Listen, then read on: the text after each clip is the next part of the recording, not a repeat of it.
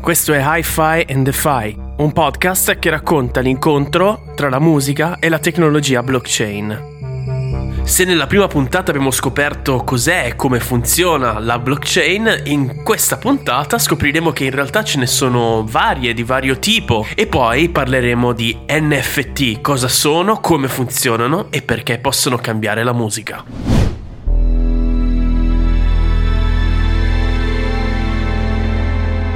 Hi-Fi and Fi. Nuovi orizzonti musicali. Io sono Oliver Dawson, lavoro da praticamente 20 anni all'interno del mondo della musica, da circa 3 CEO della mia etichetta discografica che si chiama Pluggers. Io sono Matteo Tambussi, sono un musicista che è passato al lato cripto della forza, non è che sia uno sviluppatore, però diciamo se adesso mi metti davanti un codice so che cosa vuole andare a fare. Ho organizzato la mia hackathon qui a Torino, Ethereum nel 2020 e poi da lì ho cominciato sempre di più a lavorare nella ricerca e sviluppo per questo ecosistema. Ora che abbiamo capito come funziona la blockchain, uh, scopriamo che in realtà ce ne sono di vario tipo, no?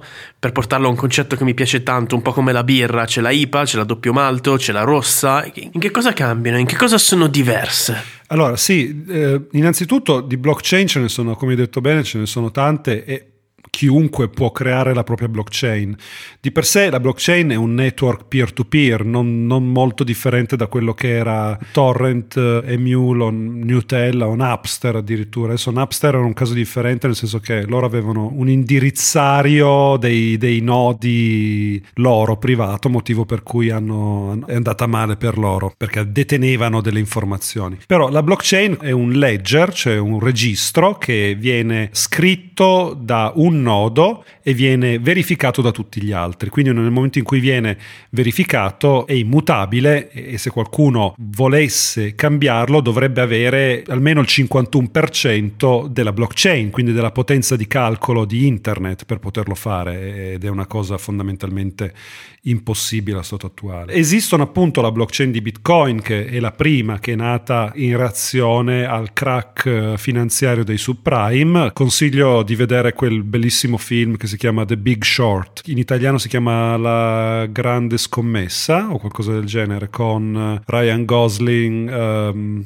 Brad Pitt. È un film che va visto se vuoi capire perché è nata la blockchain, quali sono i motivi che hanno portato a voler creare un registro pubblico delle transazioni, per evitare che le istituzioni creassero delle zone d'ombra dove i singoli attori finanziari potessero fare delle malefatte fondamentalmente. La blockchain di Bitcoin è stata la prima, da quale poi diciamo, è nato il progetto Ethereum, mentre la blockchain di Bitcoin si occupa prevalentemente di transazioni, cioè fa soltanto passaggio di valore e storage di valore, quindi per quello ci si riferisce a Bitcoin come l'oro digitale. La blockchain di Ethereum è più general purpose, cioè loro hanno detto sì, ma possiamo fare transazioni, ma possiamo anche costruire delle applicazioni su questa blockchain, gli smart contract fondamentalmente. Esistono poi altre blockchain tipo Algorand, Solana, Cosmo, Cardano, eccetera. Il principio è lo stesso, tu crei un protocollo, metti in, in, in dialogo tra di loro un tot di nodi che sono da, fondamentalmente sono dei computer che alcuni li mettono in casa, alcuni creano proprio delle farm nei seminterrati, nei garage o in Alaska e questi computer fanno dei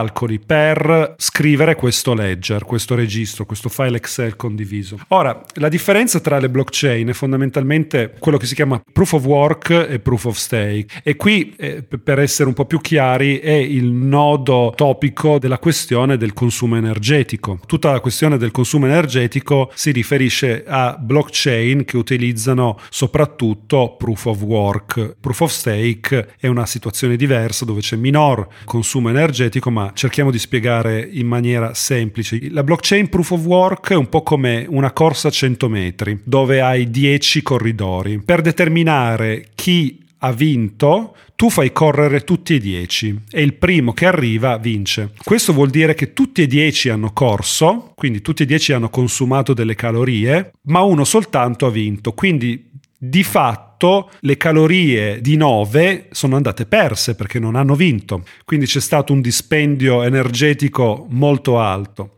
Quella è la proof of work. Che cosa vuol dire? Che tutti i nodi sono in competizione per risolvere queste funzioni che determinano il blocco, appunto, la blockchain, quello che viene stampato come ok, ho validato tutto questo, questo insieme di transazioni, sono riuscito, sono arrivato prima degli altri, adesso lo scrivo e gli altri lo validano. Per fare, per raggiungere questo goal, tutti i nodi devono macinare energia, i computer sono al lavoro. Nella proof of stake la situazione è, è, un po' diversa, nel senso che anziché far correre tutti e dieci, tu hai, diciamo, raccogli delle scommesse, più che delle scommesse, degli investimenti per ogni corridore. Poi viene, adesso la dico male, ma viene sorteggiato random uno dei corridori che deve fare i 100 metri. E se li fa male o se li fa sotto tempo o se li fa o comunque non raggiunge quel blocco lì, lui e tutti quelli che hanno, come dire, messo i loro soldi su quel corridoio vengono, come si dice, slashati, cioè slashed perdono il loro investimento, il loro credito su quel corridore. È un'ipersemplificazione, poi ovviamente un tecnico ti può dire come avvengono tutte queste, la, la selezione diciamo de, del nodo eccetera, però in questo modo qua tu rendi più efficiente determinati passaggi. Poi ovviamente esistono anche, eh, stiamo parlando adesso di blockchain, quello che si chiama layer 1, cioè la mainnet ma in layer 1. Il layer 2 sono appunto, tu hai detto Polygon. Polygon in realtà non, non è proprio una blockchain, è una sidechain, cioè un layer 2 di Ethereum, cioè un altro network di validatori che validano, ma ogni tot blocchi poi scrivono su Ethereum. È un po' come dire io rendo più efficiente Ethereum gestendo io delle transazioni e ogni settimana ti do questa piccola informazione. Certo, ognuna di queste blockchain di cui parliamo e ognuno dei servizi poi costruiti su, su questa blockchain ha i suoi token e questi token poi vengono scambiati, venduti cambiano di valore, salgono e scendono a seconda dell'utilizzo, a seconda di quante persone ci sono all'interno della, della sua community, a seconda poi di, di, vari annunci e vari servizi che iniziano a integrare. Quindi tante persone speculano in un modo o nell'altro su come funzionano e come funzioneranno, insomma. E eh, la stessa cosa succederà probabilmente anche nella musica, ovvero se nasceranno dei servizi musicali sulla blockchain si potrà non solo investire sugli artisti stessi, ma proprio anche investire in realtà sull'ecosistema stesso, no? sui vari servizi per vedere e scommettere su chi funzionerà meglio o chi funzionerà peggio. Beh sì, è un po' quello che sta già succedendo con alcune DApp, iniziamo a usare del gergo blockchain, ricordo DApp sta per Decentralized Applications, applicazioni decentralizzate, quindi sono come le app semplicemente che non hanno nessun server. E tutte queste informazioni le scrivono su una blockchain piuttosto che un'altra, che è una cosa pubblica. Quindi sì, ad esempio se prendiamo Audius, che è una DApp eh, di musica su Ethereum ci sono gli Audius token. Questi token che cosa fanno? Sono delle equity, sono delle equity del progetto Audius, quindi tu avendo Audius nel tuo wallet è come se investissi sul futuro di questa tecnologia e di questa startup in particolare. È ovvio che poi Audius darà valore a questi token decentralizzando determinate decisioni, quindi certe decisioni non verranno prese da Cooper e Ron Hill, che sono i due CEO di Audius, ma certe decisioni loro ovviamente diranno bene, c'è questo voto per decidere se Audius deve fare eh, la palette viola o la palette gialla o se adesso alziamo le fee di tot o se le abbassiamo e se tu hai dei token Audius nel tuo wallet potrai accedere ad una pagina di voto dove voti in base a quanti Audius token hai. Quindi capisci che è un mondo molto molto più compartecipativo dal punto di vista della partecipazione dei, dei fan o dei consumatori di musica nei confronti dell'ecosistema. Organizzazione autonoma decentralizzata, la DAO. Questo è quello di cui stai parlando, no? E questo è anche un po' il motivo per cui esiste questo podcast, ovvero proprio di interessare sì ovviamente gli utenti, ma anche gli artisti stessi a capire meglio come funziona questo mondo, a entrarne a fare parte e magari appunto a iniziare a entrare in queste DAO per poter decidere quale sarà il futuro della musica in questo Web 3. Perché noi abbiamo vissuto varie rivoluzioni, eh, perché credo io e Matteo abbiamo più o meno la stessa età, quindi ci ricordiamo abbastanza bene il passaggio da vinile a cassetta, ci ricordiamo sicuramente meglio il passaggio da cassetta a CD, ci ricordiamo benissimo il passaggio dalla cassetta all'MP3 ed è quasi, fa quasi ridere che eh, quello che doveva uccidere la musica adesso forse diventa la tecnologia che va a salvarla e poi ovviamente ci ricordiamo il passaggio da, dall'MP3 a streaming, no? tutte queste piccole rivoluzioni in cui credo che i musicisti molto spesso sono arrivati un po' tardi senza in realtà poi poter decidere come si sarebbero evolute. Forse questa è davvero la prima volta in cui tutti possiamo essere coinvolti, o sbaglio? Ma sì, sì, sì, assolutamente. Infatti, cioè, io penso che la nostra generazione, quella diciamo di nata ad inizio anni 80, sia come dire un po' blessed. Ci siamo trovati in delle situazioni un po' alienanti perché ci siamo trovati proprio a cavallo tra un cambio sistemico importante. Quindi abbiamo patito, ad esempio, il fatto che l'educazione ha iniziato a pesare di meno, quindi abbiamo investito su università, eccetera, per poi trovarci in un mondo del lavoro che non funzionava fondamentalmente. Però, da un altro punto di vista, noi siamo stati stati eravamo con una mente fresca nel momento in cui c'è stato quel passaggio. Abbiamo utilizzato le cassette, abbiamo fatto le compilation su cassetta, dalla radio alla cassetta, abbiamo iniziato a fare quello che si chiama music swapping, quindi io magari avevo la compilation eh, che mi ero fatto di, non lo so, dei Queen o di Michael Jackson e il mio amico mi a scuola mi scambiava con quella sua dei Per Jam o dei Nirvana, ce le passavamo. C'era un po' questa cosa qui, c'era il music swapping. esatto. Il music swapping diciamo che è passato dall'essere fisico Uh, all'essere poi digitale, cioè il music swapping è diventato poi Napster, nel senso che vediamo un po' chi ha il nuovo album dei Rem, bene ce l'ha Holly, prendo io e, e, io di mio metto in condivisione quelli che sono i miei MP3 che ho nella mia cartella Napster, eccetera. Quindi lo swapping è diventato poi digitale e ovviamente su questa cosa qui Napster diciamo, è stato immolato per generare poi tutta l'economia della sharing economy, cioè Napster è stato l'esempio, l'agnello sacrificale su cui poi Apple e tutti gli altri hanno, hanno creato nuovi servizi di contenuti free in cambio dei dati, chi sei, quali sono le tue abitudini e che utilizzo fai di questi file. Quindi assolutamente il modello Napster è sopravvissuto e si è perfezionato a beneficio di pochi, ovviamente. Certo, poi ognuno può avere le sue opinioni sulla pirateria, però c'è da dire che eh, il grande difetto che aveva eh, questo sistema romantico, bellissimo, era quello che poi gli REM non venivano pagati, no? In qualche modo. E comunque eh, è vero che facevano grandi tour e penso che se la cavino molto bene, però comunque c'erano dei costi da sostenere anche per registrare i dischi e tutto che poi a un certo punto si è rotto completamente il sistema e i conti non tornavano più.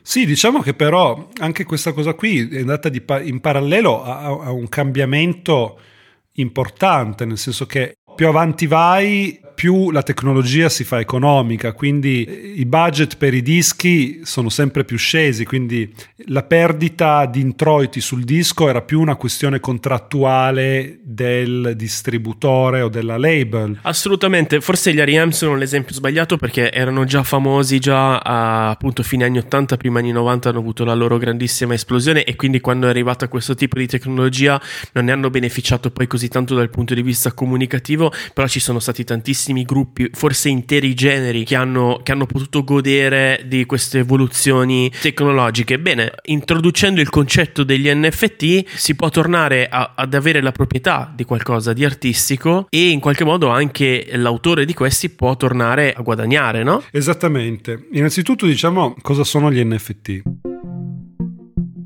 Gli NFT sono costituiti da due cose, una parte di contenuto, il contenuto dell'immagine, del file, eccetera, e una parte di contratto, cioè di smart contract. L'NFT è fondamentalmente uno smart contract che nella fattispecie si chiama ERC 721 oppure c'è un altro standard che è RC 1155 e poi si stanno creando degli standard ibridi, liquidi, tra l'altro c'è, una, c'è un gruppo di sviluppatori di Bologna Bologna che ha messo a punto una cosa chiamata Item, che è appunto un NFT liquido, ma questa cosa qui poi la mettiamo magari nei link. Quindi, innanzitutto parliamo di storage, cioè io sulla blockchain metto il mio MP3 o metto la mia immagine? No, sulla blockchain io non metto file di questo tipo, perché sarebbe estremamente costoso. Scrivere un megabyte di, di, un determinato file sulla blockchain di Ethereum potrebbe, non lo so, costarmi 15.000, 20.000 euro, una roba del genere. Non è assolutamente scalabile come cosa. Quindi cosa succede? I contenuti, i video, la musica, le immagini vengono caricati sovente su quello che si chiama IPFS, cioè IPFS, cioè Interplanetary File System, ed è fondamentale fondamentalmente un, un altro network, cioè un, possiamo chiamarla un'altra blockchain, diversa perché non ha una sua criptovaluta, dove tu puoi mettere a disposizione dello spazio del tuo computer per tenere brandelli di, di file. Un Dropbox di tutto il mondo, diciamo. Esattamente, un Dropbox mondiale, che è decentralizzato dove non c'è una compagnia che lo gestisce. Questa cosa qui, una volta che tu carichi il file, ti restituisce una hash, cioè un, un codice, un codice eh, identificativo del tuo file. Lo storage dei file passa dall'essere location based a essere content based, quindi diciamo che anziché dire il file è in questa posizione sul server di Facebook, tu dici a internet il file ha questa id, vammelo a rintracciare sui vari nodi che ne hanno dei pezzi fondamentalmente. Ok? Quindi una volta che io ho questo codice, creo lo smart contract dell'NFT e gli dico allora lo smart contract dell'NFT ha questi dati bla bla bla e per far vedere eh, l'immagine, la musica eccetera ti rimando a questo hash. A questo hash, esattamente. Quindi diciamo l'NFT è una composizione di informazioni. Poi l'NFT io non lo posso vendere così to court, nel senso che l'NFT di per sé è come un certificato di autenticità. Il contratto NFT autentica che io, il mio address, il mio wallet, la mia identità digitale ha creato quel file in quel determinato momento. È un certificato di nascita digitale, di autenticità. Ma non è che si vende da solo, quindi per questo esistono poi delle piattaforme, delle DApp di nuovo, come OpenSea, Rarible, Mintable, eccetera. Offrono il loro smart contract, ci sono degli smart contract di auction, di asta o di compravendita di NFT. L'idea è che tu puoi, all'NFT puoi legare qualsiasi cosa tu voglia, tu puoi certificare che stai vendendo la proprietà di una casa o che l'NFT è un contratto di matrimonio tra due persone o che l'NFT rappresenta soltanto l'utilizzo commerciale di una canzone e lo scrivi nel contratto questa cosa qui. Quindi chi ha l'NFT può usare quella canzone a scopo commerciale con determinate limitazioni, eccetera. Sì, diciamo che i casi d'uso sono molto vari.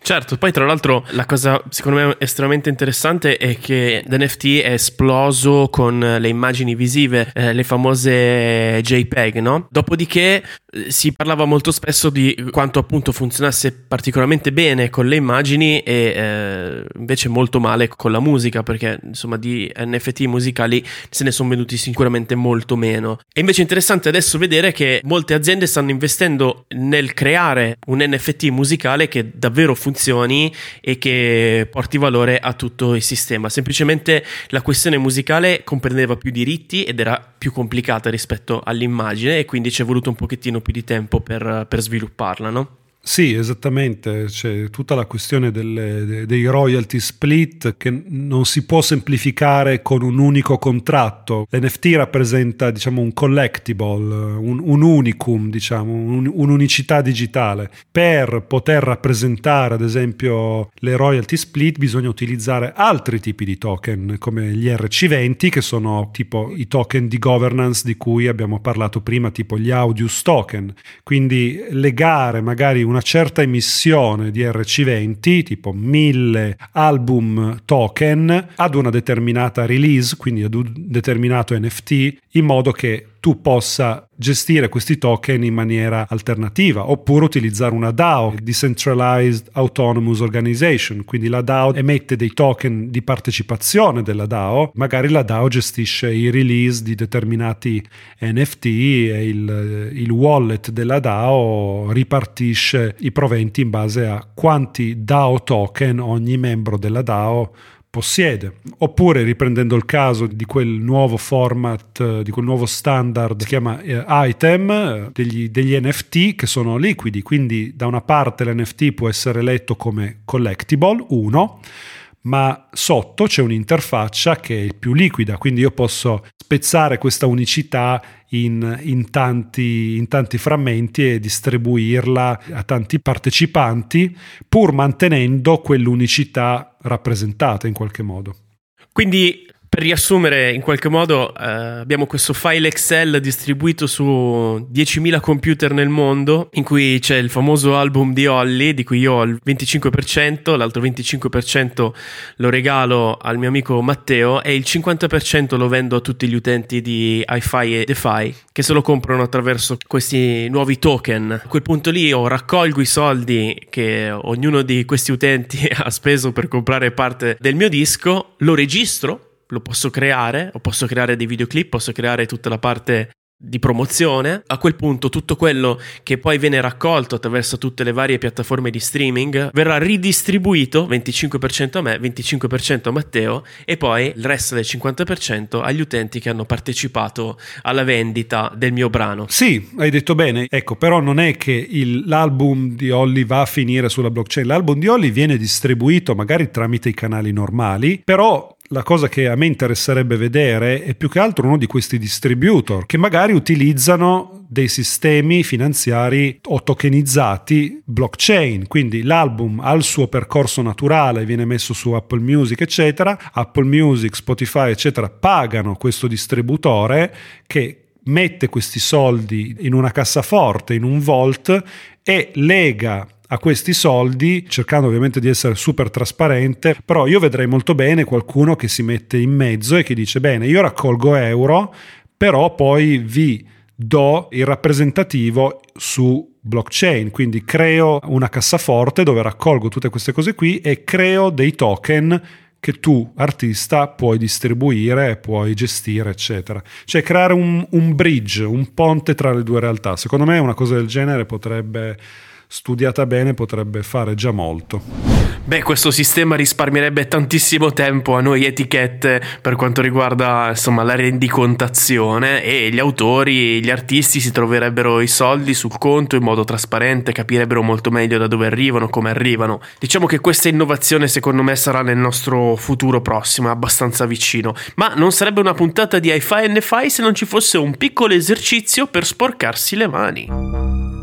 Bene, l'esercizio di questa puntata è un po' più complicato rispetto a quello della puntata precedente in cui vi abbiamo chiesto semplicemente di installare uh, Metamask e di comunicarci il vostro indirizzo Ethereum. In questa puntata vi chiediamo di creare un file audio MP3, può essere un vocale, un loop, un riff al vostro strumento. Nominatelo con il vostro indirizzo Ethereum, quindi 0xabc123, quello che sarà, underscore il titolo del, del vostro file. Dopodiché lo dovete caricare su IPFS, ne abbiamo parlato durante la puntata, IPFS, trovate il modo per farlo.